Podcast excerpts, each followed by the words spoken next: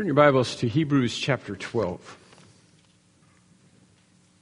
When you open up your Bible, and especially when you read in Genesis chapter 1, you find out that God created the heavens and the earth. Furthermore, God rules all that He created. And God is the truth. He is the ethics. He is the morality for all of His creation. So we live in God's world. In fact, all mankind lives in God's world. Most of mankind today rejects the God of this world, rejects His ethics and morality, rejects His dominion and His rule. But we as Christians are different. We have been saved by grace. We are in right relationship with God. We accept everything about Him. He is the creator. He is the ruler.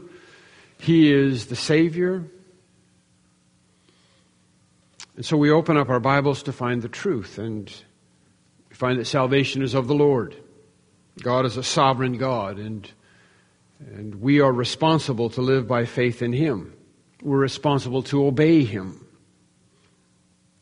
And when we look at the text of Scripture and we see that we live in God's world, God is this sovereign God, we often wrestle with the relationship between the sovereignty of God and our responsibility in light of God's sovereignty. And this is always a mystery that is revealed to us in Scripture, because God is absolutely sovereign over all, and yet we are fully responsible to follow Him. Fully responsible to believe, fully responsible to obey. And with our responsibility, it is important and significant for us to submit to Him and to depend upon Him. So when we speak of something, as we did this morning, as our sanctification, on one sense we say, and in the strongest sense we say, our sanctification is all of God. It is His work. That's why when Jesus was meeting with His disciples and He was considering His departure and He was considering the greatest need of these individuals, He turned His eyes upon the sovereign God and He said, "Protect them and guard them, and you sanctify them." He didn't turn to the disciples and say, "Now you need to be careful. You're living in a hostile world." He could have said this to them. This would have been perfectly appropriate. You live in a hostile world. You need to be very careful. In the next 24 hours, you really need to be careful, because things are going to happen that you don't fully understand now. You will understand more later. But you really need to be careful. And furthermore, put sanctification before your face. You need to sanctify yourselves. But instead of saying that, and here we have the Lord praying right in front of all the disciples, and He looks to the Lord and He says, "Sanctify these individuals and sanctify your people, sanctify us." So when you read the commentaries, and when you read the conservative commentaries, and when you read the Scriptures, it's very easy to say salvation is of the Lord, sanctification is of the Lord, glorification is of the Lord. The whole of it is the working of God. But then we also look at the Scriptures and say, and we must discipline ourselves for godliness. We must discipline ourselves for holiness, for sanctification. And that means that we, as we live our lives, since He's the God who sanctifies, we must be continually looking to Him, depending upon Him, trusting Him. Look to Him for the grace and the power that only He can give for us to be sanctified. So part of the reason for giving this grand picture of all that God does is so that we will look to Him for all that He is doing in us, and that we will walk with Him, because He is at work in us, in our lives, to encourage us in our responsibility. And I'm going to turn to a passage of Scripture tonight in Hebrews chapter 12 that really speaks of God encouraging us in our responsibility. So on one hand, I say salvation is of the Lord, sanctification is of the Lord. If God did not sanctify us, you would never be sanctified. If God did not glorify you, you would never be glorified, because you are powerless to sanctify yourself, just as you are powerless to justify yourself. and you are powerless to glorify yourself. That has to be something that God does to us. It's His work. It ought to be your prayer request and my prayer request. Dear God, sanctify me. Sanctify me. Sanctify the people of our church. Sanctify your people. Glorify us when Jesus returns. You know, if Jesus would return right now, I don't know what this is going to be like, but there would be a complete transformation that you would experience. If Jesus appeared and we were caught up to meet Him in the air, you will be changed. Your sin nature completely removed. Your disposition to sin completely removed. You will be holy not only in your position before God, but you will be holy in your experience. I'm very careful. I want to say this. You'll be as holy as God is holy. You say, but God is the source of holiness and God is absolutely holy. I say, true. You will be absolutely holy too. That's amazing. And that holiness is not only, if that's not enough, then God says, I'm going to take my glory. I'm going to give you my glory too. Now, what that feels like, I don't know, but it's going to feel like something. You said, well, that was a very astute statement to make. It's going to feel like something. There's going to be a change. And then we, as Jesus rose up in glorified body to meet the Lord in the air, so we are going to rise up and meet Him in the air, which is an indication that things have changed, because you cannot raise yourself up in the air to meet with God. But you will. Why? Because God is going to sanctify you completely, and He is going to glorify you completely, and you shall be holy and righteous as Christ. Amazing. So that's the expectation that we have. But then the Lord says, well, let me encourage you. And much of the New Testament is encouragement to walk in the victory of Christ, to walk in all that He freely gives to you. And that walk is difficult. And especially for the Hebrew Christians, it was difficult. They were being challenged. They were being challenged with persecution. Some of them were being driven away. And part of the spread of Christianity took place because of the spread of Christians being driven away because of persecution. And we can read about that and see it happening with others, and we say, well, that was difficult. It was very difficult for them. So difficult that it caused many to begin to wonder about the truth. And so the writer of the Hebrews wrote to them to say we have a better than relationship with God through Jesus Christ. Everything is better than. We have a better than covenant. We have a better high priest. We have a better than relationship with God. All of this is better than in Hebrews. And he comes to chapter 11, and he talks about the perfection of all of the saints that are going to be perfected. And he said, in speaking of all the ones, he said, all these in verses 39 and 40 of the previous chapter, and all these having obtained a good testimony through faith did not receive the promise. It's still before them. God having provided something better for us, that they should not be made perfect apart from us. So this perfection, that which God is going to accomplish is going to be the fullness of God's promises, including us as well. And having made that statement, he then encourages. And his encouragement is given in verses 3 when he depicts the Christian life as a race. Now that's... in light of salvation is of the Lord, sanctification is of the Lord, it's very interesting to compare the Christian life and the life of walking with God as a race. But that's how it's presented in the first 3 verses. And let me read, I'm still in the context. I know this passage of what I want to speak on is actually 4 through 13, but I'm actually going to do 1 through 3 as well because I can't. You have this race that is set before us. Therefore, we also... Now he's talking about us. since we are surrounded by so great a cloud of witnesses. That's the witnesses that are in chapter 11. It's like we're running in an arena, and all of the saints that have gone before us are in the arena surrounding us. This is time for encouragement. So you can view this as there you are running, and everyone is cheering for you and rooting for you. And everyone is saying you're running the right race, you're on the right track, keep going. And I remember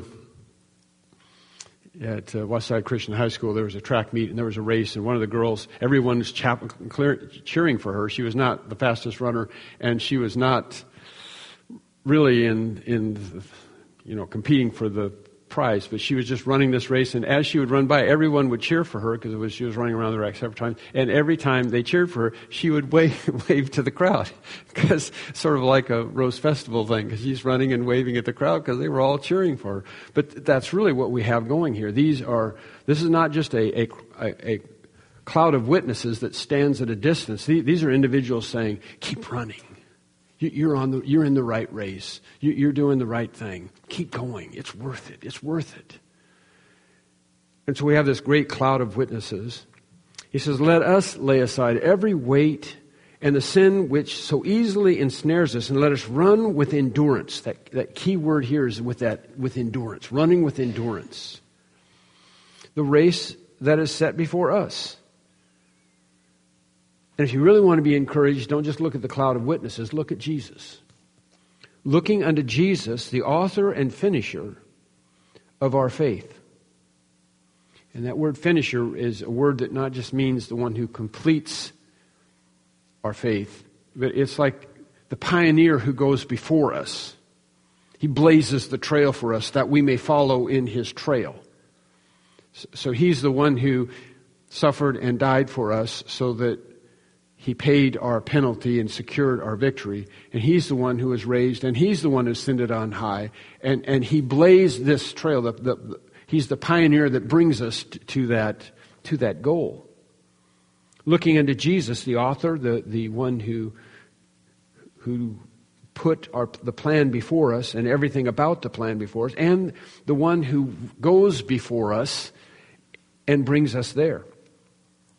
Looking unto Jesus, the author and finisher of our faith, who for the joy that was set before him endured the cross, despising the shame, and is sat down at the right hand of the throne of God. And because you see Jesus sitting at the right hand of the throne of God, and because he is the pioneer who has gone before us, blazing the trail, securing the victory for us, you know where you're going. You know where the race ends. This is not a race that goes around like this until you drop dead. This is the race that you go around and you're running around in life, and you end up in his presence. And you're running the race that he sets before you. So that means everything about the race that is set before you is from him for the purpose of endurance, your endurance in being disciplined in running the race. So that too is a great encouragement. So we have the cloud of witnesses, and then we have looking unto Jesus here in this passage, who is sitting upon the throne saying, "I'm here, you're coming here. This is where you end up. You're here with me." That's terrific. I mean, all of that is what God has done and the promises of God. So then he encourages. And now we're to verse 4. Now we're beginning. So he understands the human frame and the tendency to become discouraged. So he says, "You have not yet..." I'm going to read this in sections. I should read the whole thing, but I'm going to read it in sections. First, in verse 4, he encourages them by saying, "You have not yet resisted to bloodshed, striving against sin." Well, the striving against sin is a picture of... we're running the race that is set before us, and part of the race that is set before us involves addressing sinful issues in our life. But he says, in this running of this race, you have not run in such a way that you have shed blood. And the shedding of blood, that is referenced in the way it says it that way. He says, part of what you need to understand is this discipline is a discipline that the Lord has set before you, and some of the ways in which the Lord has disciplined you is not as severe as it could be. And it's very interesting to me that when Jesus Christ died on the cross, it could have been a peaceful trial and a quiet crucifixion. But it was not. It could have been Jesus, and there's nothing peaceful about being crucified. But I'm simply saying the way that Jesus Christ was treated before he ever got to the cross, he probably was unrecognizable. And, the crown of thorns that they put upon his head, that was a physical torment. And the striking of the Lord Jesus Christ and the beating of him, and the verbal abuse that he suffered. And there's a sense in which you can look at this and say, well, God, all of that is not the worst thing that happened to Jesus Christ. All of that, and I'm not making light of the terrible things, because all those, if I experienced them personally, would be terrible and terrifying. But the worst thing that happened to Jesus Christ was taking our sin and taking our punishment and serving as the mediator between God and man.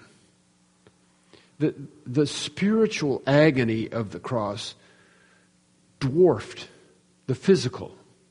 And it seems to me that God, the Heavenly Father, could have said, okay, we're not going to have all of that other stuff. It's bad enough of all that's going to take place at the cross, because, one of my complaints about movies that show the agony of Jesus Christ suffering and dying on the cross is the focus is clearly upon his physical agony. His physical agony is terrible, but it pales in comparison to the spiritual agony that he encountered at the cross. We can't even really know what it is for God to pour out his wrath upon his eternal Son for our eternal salvation, and for the Son to take our sin upon himself in such a way that it causes him and demands his death. All of that is, we can say and we can talk about it, but to fully understand the heart and mind of God, we'll be studying that, I think, throughout all eternity, just to grasp the enormity of that which took place at the cross between God and God. That's just one of the amazing things. But here, the writer of the Hebrews is just saying, you and your struggles, look at Jesus Christ. He shed blood. In fact, he died upon the cross. And he did that for you. But you haven't suffered to that point. So it's a comparison from the lesser to the greater when he talks about this. And sometimes when you think about things and you think, well, I haven't suffered, and you can think about somebody who suffered more. But if you're suffering less, it's still, your sufferings are great. I mean, it's arguing from the lesser to the greater is not always the greatest encouragement, but it's one of the things that he says here. You have not yet resisted the bloodshed, striving against sin. And so that's the first thing. Remember that. You haven't shed blood. You can remember that in your Christian life, because in living the Christian life, to my knowledge, most of you have not shed blood in the process of living for Jesus Christ. The day may come when we may do that. I don't know. But to this point, this struggle that is great, he's saying, you guys maybe have been driven from your homes. I don't want to be driven from my home. I don't want to suffer that. But they were driven from their homes and driven away because they were afraid of more than that being done to them. So I'm not saying these Hebrews were not discouraged, and I'm not saying that they weren't suffering, because they were suffering. It's just saying you just haven't shed blood in the reference to your suffering. The second thing he says to them is, you've forgotten the word. And he says in verse 5, and you've forgotten the exhortation which speaks to you as sons. My son, do not despise the chastening of the Lord, nor be discouraged when you are rebuked by him. For whom the Lord loves, he chastens and scourges every son whom he receives." I want you to look at this passage. Go back and look at Proverbs chapter 3. In Proverbs chapter 3, and I want to read these first 12 verses, because when you read Proverbs, people will always say, when you read, or students of Scripture will always say, when you read the book of Proverbs, that Proverbs was written by Solomon to his sons and perhaps his daughters as well, to give them wisdom for life. It is the wisdom of a father to his sons. But when you have the writer of the Hebrews, under the inspiration of the Spirit of God, saying, "This is written to you," and I look at this and I say, "Well, that's significant." Now I know that the book of Proverbs was not just written to Solomon's sons and daughters, but it was written in relationship to me being a son of God. And this is what the text says. The verses that he's quoting from are verses 11 and 12 of chapter 3. But let me read up to that point. "My son, do not forget my law, but let your heart keep my commands. For the length of days and long life and peace they will add to you. Let not mercy and truth forsake you. Bind them around your neck. Write them on the tablet of your heart. And so find favor and high esteem in the sight of God and man. Trust in the Lord with all of your heart, and lean not on your own understanding. In all your ways know him, acknowledge him, and he shall direct your paths. Do not be wise in your own eyes. Fear the Lord and depart from evil. It will be health to your flesh and strength to your bones. Honor the Lord with your possessions and with the first fruits of all your increase. So your barns will be filled with plenty, and your vats will flow with new wine. And my son, do not despise the chastening of the Lord, nor detest his correction. For whom the Lord loves, he corrects, just as a father the son in whom he delights. Happy is the man who finds wisdom and the man who gains understanding." He goes on in this passage to talk about that. But here's this statement: don't despise the chastening of the Lord. Now here he lifts this word up to directly address the Lord himself. My son, you're my son, but as the sons of God, do not despise the chastening of the Lord.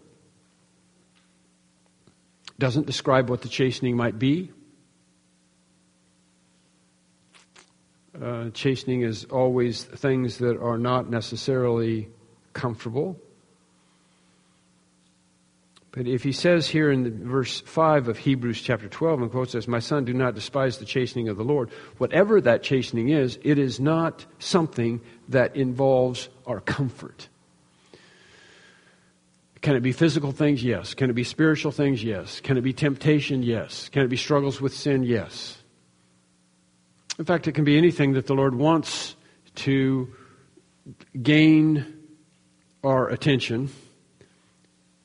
But his purpose in this is not a negative purpose. It's always a positive purpose. He says, as you're running the race, you need to lay aside every weight and the sin which so easily ensnares us. And sometimes, while we're running, we have weights and we're running along, and the Lord will, in time and in his mercy and in the gentle ways of the Lord, will come to us in various ways and say, "Why are you carrying this?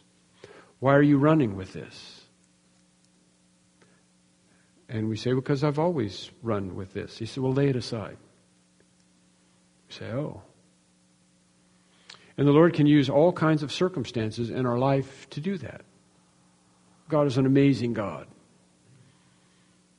And there's one way of looking at these people being driven from their homes and maybe suffering some forms of violent persecution as well, but being driven away.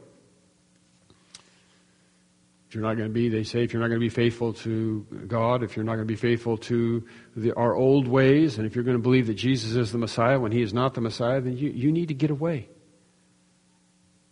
And so they're driven out. But they go out with the gospel of Christ. They go out with Jesus Christ. But they go out. But this is all an uncomfortable thing for them. They didn't want to go out. So it's a form of chastening. It's a form of the Lord saying, I've got something better for you. And they can look at this whole being driven out and they say, the whole thing is negative. This is the worst thing that's ever happened to us. We had a fine life. Everything was going well. Now suddenly we have to leave everything, carry everything, and we walk away. This is the worst thing that's happened to us. He says, you forgot something. You forgot that the Lord has said not to despise his chastening, not to despise the way in which he leads our lives. And that's important for them to understand. It's like saying, do you remember what the scriptures say? That's always important. That's because we need someone always to encourage us and point us back to the scriptures. That's always nice. But don't despise the chastening of the Lord. Don't despise what the Lord is doing in your life right now. Or be discouraged when you are rebuked by him. For whom the Lord loves, he chastens and scourges every son whom he receives. So he says, you've forgotten the word, and furthermore, you've forgotten the love of the Lord. Don't see this as the worst thing that's ever happened to you. See this as the Lord's love for you and your life. Again, that's a whole different perspective, but he says you have forgotten that perspective.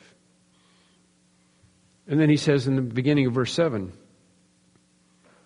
it is for discipline that you endure.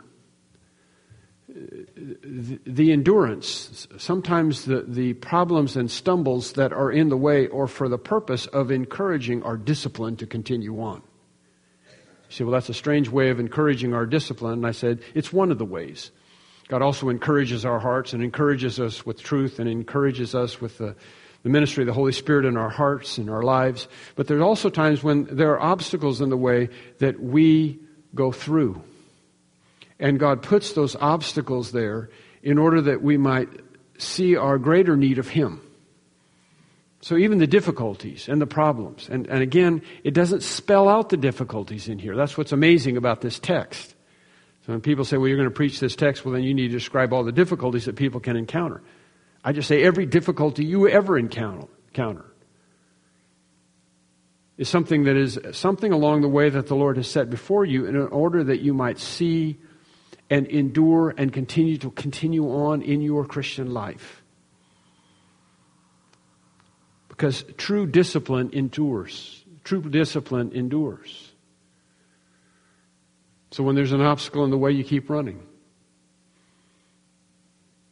You know, it's interesting. We've all seen the races where usually it's a marathon or a long race where someone has run and they ran out of something. But clearly they're wobbling at the end, and you can tell they don't even really know exactly where they are. And they're kind of, you know, sometimes they're walking because they can't run anymore, and they're just kind of, they got this wild and crazy look in their eye because they don't really know where they are, and they're kind of going on, and the crowd loves it.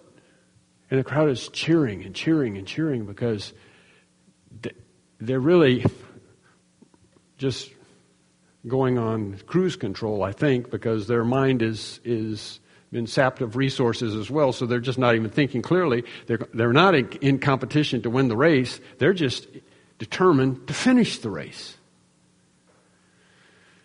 And here they are, and this obstacle is before them, but they keep going. And that's really sort of, in one way, the picture of the Christian life. No matter what the obstacle is, the obstacles and the difficulties that we encounter are not to cause us to sit down and quit.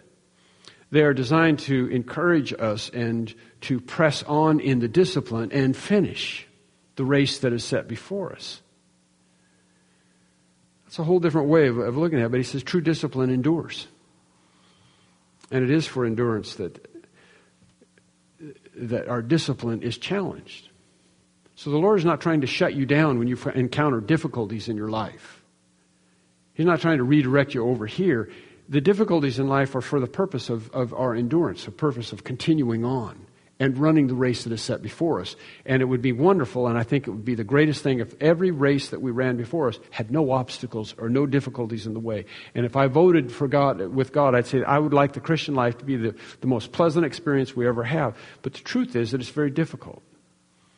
And there are all kinds of obstacles in the way, and you can look at this and say, well, if I knew that Christianity was going to be this, I would have never signed up for it. But the Bible says it's this. And the reason we run the race that is set before us, and the reason the Lord sets these things before us, is not because He hates us and not because He wants to impede our progress, but because He loves us and He wants us to be even more disciplined in pursuing the life and pursuing and running the race. And that's interesting in light of the fact that it is the God who sanctifies us. You say, why is He so, if He's the God who sanctifies us, why is He so concerned about disciplining us so that we'll keep running? That's just fascinating when you think about that. But that's exactly what He does. It's like the Lord who sanctifies us knows that He is sanctifying us, and so it is this progress that He is intimately involved, not only with the overall sanctification that we have, but every bit of the progress along the way. And He impedes our progress for the sake of discipline. He impedes our progress that we might endure, not that we might cease running. And then He says, don't lose your view of God along the way. And as He continues, you endure chastening. God deals with you as with sons. That's what He said before. My son, verse 5. God deals with you as sons, for what son is there whom a father does not chasten? But if you are without chastening, of which all have become partakers, then you are illegitimate and not sons. Furthermore, we have had human fathers who corrected us, and we paid them respect. Shall we not much more readily be in subjection to the Father of spirits and live? Says the obstacles are to do something else that changes our relationship with God, because we see the obstacles instead of saying, what are you putting in my way? Why are you giving me this difficulty? Why is it that I'm running the race? Here I am, faithfully believing, they could say, in the Messiah. I believe that Jesus is the Messiah. A lot of my neighbors don't believe that Jesus is the Messiah, but I believe Jesus is the Messiah, and now I get driven from my home. And now I'm suffering persecution. I don't know where I'm going. And it's very easy to say, God, what are you doing? What is this all about? Why are you making my life so difficult when it should be this easy race that we're running? My neighbors, they don't believe in the Messiah. They're staying home. Why am I leaving? And you look at this, but it says, you know, the Father disciplines us for the purpose. And for His purpose, but He disciplines us as sons. It's because, He's already said, it's because He loves us that He disciplines us.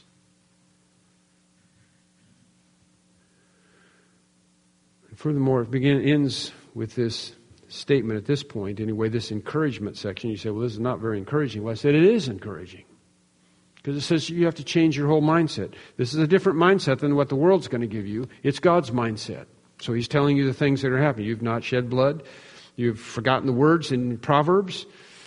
True discipline endures. God disciplines the sons that He loves. But notice verse 10. For they indeed for a few days chastened us as seemed best to them, but He for our profit, that we may be partakers of His holiness. That's the word sanctification. That's the word that's used this morning when we talked about that we may share in His holiness. Sanctify it. Make us holy.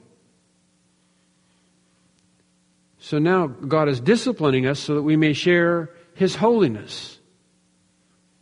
The Father is disciplining us in our lives and in our walk and in the struggles that we have, instead of being this supernatural holiness that is just a progressive thing that he just gradually puts upon our heads, and he puts upon our heads, and he's just gradually making us holy. We go, this is great. As long as I live the Christian life, I get more and more holy and more devoted to God, and this is a great experience for me. And instead, what this is saying is, you know, this process of holiness involves being kicked out of your home. And it involves persecution. And the Christians in the early church endured 10 persecutions. Some of them were local persecutions. A few of them were universal. Wherever they were, it was bad. But not all were universal, the whole empire. Some were just cities, and a few cities, this persecution taking place. But it was all bad, so the persecution did involve the shedding of blood. But he says this should not cause us to lose our respect for God. And furthermore, he is putting these things in our pathway so that we will be sanctified, so that we will share his holiness. Now remember, holiness remembers those three things. That holiness involves that we will be pure like God is pure. It's the purity of God, the purity of his attributes, the purity of all that he is. We shall share in his purity. That's the moral purity of God. So I'll say to you, one of the things you will not need in the new heavens and new earth is you will not need the 10 commandments posted on your wall. So you won't need the 10 commandments. No, you won't need them because you will be holy. And doing something contrary to holiness will not be a part of your nature, just as it is not a part of God's nature. So we won't need to be having the 10 commandments posted because we will be righteous and holy, and doing otherwise will be an impossibility for us. That's amazing when you think about that, because we shall be pure as God is pure. We shall be like him. I'm not saying we are gods. We shall be like him. We shall be pure as God is pure. We shall be righteous as God is righteous. Those are amazing things to say, but that's what's in force. And we shall be set apart. We shall be completely at that point set apart to God. So the purity of holiness, you can think of holiness and being pure. You can always think of in positional aspect, especially with this world, because it's to be set apart from that which is common and set apart which that is devoted to God. So there's a positional change in our view of sanctification in that word itself. And also we shall be to the praise of his glory. There's a reverence of that which is holy. Hallowed be thy name, the reverence of that. And when people in the new heavens and new earth come up and reverence your holiness, you'll say, it's God's holiness. I got it all from him. It belongs to him.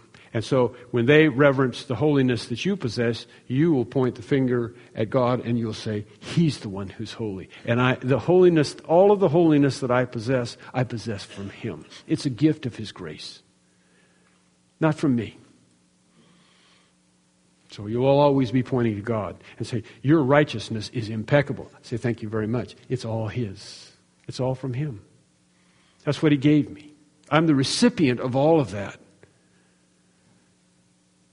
And so we'll even have the aspect of if when people see righteousness and holiness and godliness and the purity of God in us, it will always be pointing to God, who is the one who is the giver of all of that to us.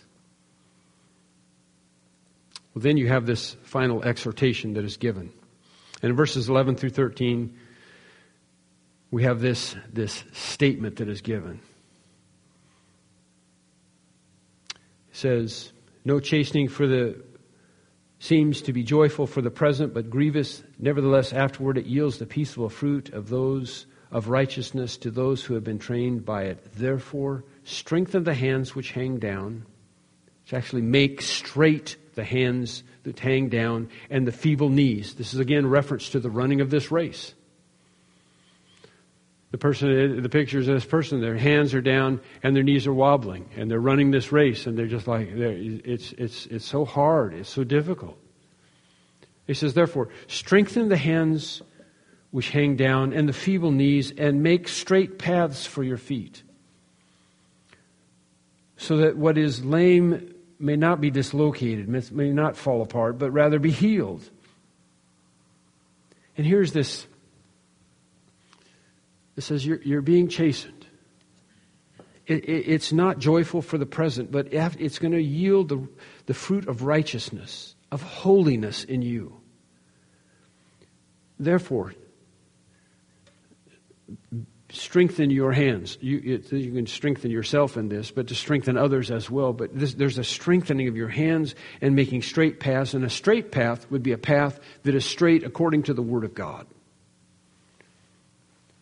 So the passage says that it is Jesus, the author and finisher, who sets the race before us. Run with endurance the race that is set before us. But the race that is set before us will always be in keeping with the Word of God. And if you run and set your pathway straight, you set it straight by setting it according to the Word of God. This is what I'm going to do. I'm going to do what God tells me to do. I'm going to be what He wants me to be, because this is the Word, it's His Word He's given to us that sets forth the pathway and encourages us to run on it. So He says, make straight the weak hands and the feeble knees, and make straight paths for your feet, that you'll not be out of joint, but that you'll be healed. Healed in the running, healed in the process. Usually when we think of a race and somebody has hands and feet, hands and feeble knees, they need to sit down. And usually I say, you need a good night's rest and you'll be able to run the race tomorrow. But you're all done for the day. But not here. You're to keep running, and you are healed and in the race. You will be healed. So what do you need? Well, you need the power of God, and you need the Word of God. And it's as if He's saying, you're on the right race. The difficulties that you're encountering in your life, it's a part of God's sanctification. Who would have thought that the God who sanctifies wouldn't just do it automatically and immediately? But instead we run this race where God is sanctifying us, and He uses the means along the way to accomplish His purposes. That also is interesting.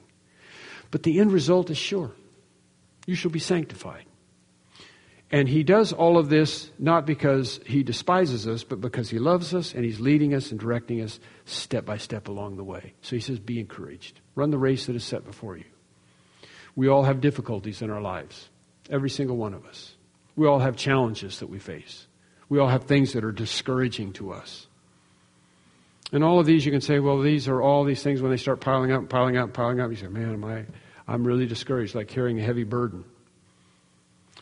You can look at them that way, or you can also look at them in the sense of, even in the struggling that we have with sin, you can say, God is at work in me. God is at work, and I am to run the race that is set before. I'm to endure. And the Lord loves me, so He disciplines me. If I wander from the pathway, He disciplines me. But sometimes He sets things on the pathway to discipline me. It's not just disciplining the disobedient. It's disciplining us so that we will endure. Because what we're headed for is the righteousness of God and the holiness of God. Because He's promised that to us, and Jesus Christ has secured that for us at the cross. So the outcome is secure. It's sure and certain. God's purposes will be accomplished. So this is an encouraging passage that deals with the responsibility that we bear in the context of God, who is the one who sanctifies. And Jesus, when He prayed to the Father, He said, make sure they're all sanctified. Make sure it happens. Make sure that they're lined up with the Word of God, lined up with the God of the Word, and they all perfectly measure up to Him. And one of the things that's going to be amazing, when the dead in Christ are raised and we who are alive and remain are caught up to meet the Lord in the air, I want you to look around. I always say, one of the things I'm going to do, I've never flown like that before. I'm probably going to look down, but I imagine what we're going to focus on is the Lord Jesus Christ. I think that's going to be the thing. But you need to look around at the vast multitude of people, because it's going to be amazing that any of us should be there. But what's totally amazing is the monumental number of individuals that will be there, rising up to meet the Lord Jesus Christ without spot or wrinkle, without sin, in righteousness, in holiness, in absolute purity, like God, to meet the Lord in the air. That's where we're headed. All of us. That's amazing. Every believer in Jesus Christ headed for that destination. So the Lord encourages us by saying sanctification, oh yeah, that's God's ministry. That's what He does. And then God says, and by the way, run the race that is set before you, and when you encounter difficulties, endure, be disciplined on that pathway. You run the race. You walk in the victory of Jesus Christ. You walk in all that He has secured and accomplished for you. Great encouragement to our hearts. Let's bow in prayer. Heavenly Father, we are so thankful that You encourage our hearts. We need to be encouraged in the truth. We need to be encouraged with the finished work that You have secured for us at the cross. We're so thankful, Father, that You are the God of sanctification and You are sanctifying us and making us to be holy. We're thankful that the destination of holiness and righteousness and glory is finished. It's secure. And as we run the race that is set before us, give us wisdom to be wise and to endure. If we wander from the pathway, help us to come back. But if we run on the pathway and we face obstacles, help us to endure. But Lord, all of this is Your love for us. You love us. We are Your sons. We are Your daughters in Christ. We belong to You. And You are bringing us in all of these ways. You are bringing us to glory. And we rejoice in all that You're accomplishing in our lives. So be an encouragement to us and strengthen our hearts and cause us to walk in the truth. In Jesus' name we pray. Amen.